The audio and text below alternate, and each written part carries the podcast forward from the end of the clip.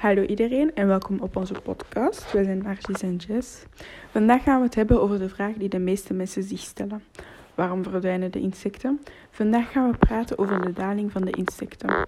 Ze worden vaak gedood door ons, de mens zelf.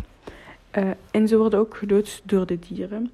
Bijvoorbeeld, we sloegen allemaal wel eens een vlieg of een mug wanneer die ons lastig viel terwijl we tv aan het kijken waren of zo. En elk insect heeft natuurlijk een vijand.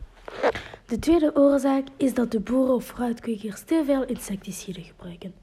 Ze doen product op de bloem zodat de insect ervan eet en kort erna sterft. Er wordt geen gif gebruikt op de landbouw, want dat is echt niet milieuvriendelijk. Er zijn sommige insecten die graag in de stad blijven, maar dat is niet goed voor hun.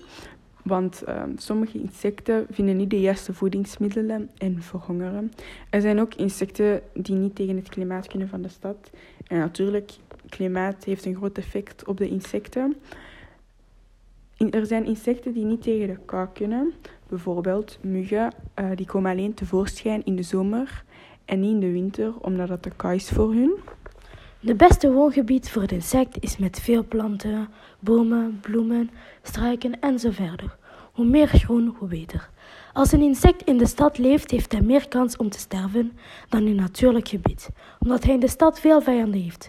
Bijvoorbeeld de mens, de luchtvervuiling die in de lucht hangt van al de auto's, bussen, treinen en zo verder. Daardoor is het beter om in een natuurlijk gebied te wonen. Dan hebben ze meer kans om over te leven. Bijen vinden natuurlijk geen uh, voedsel met al de luchtvervuiling. Uh, de luchtverontreiniging verandert de geur van de bloemen en planten. Dat, dat brengt de insecten in de war.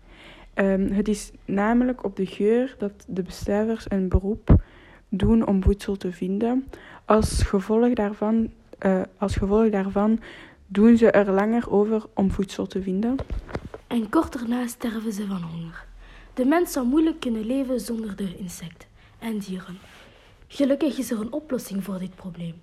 Auto's vervangen door schonere alternatieven, zoals elektrisch openbaar vervoer, zou sterk helpen om de vervuiling te verminderen. Meer stedelijk groen met veel bomen en andere planten helpt om de lucht te filteren, terwijl daarmee gelijk nieuwe voedselbronnen en een nieuw habitat voorbij ontstaan, ontstaat. Dank u voor het luisteren.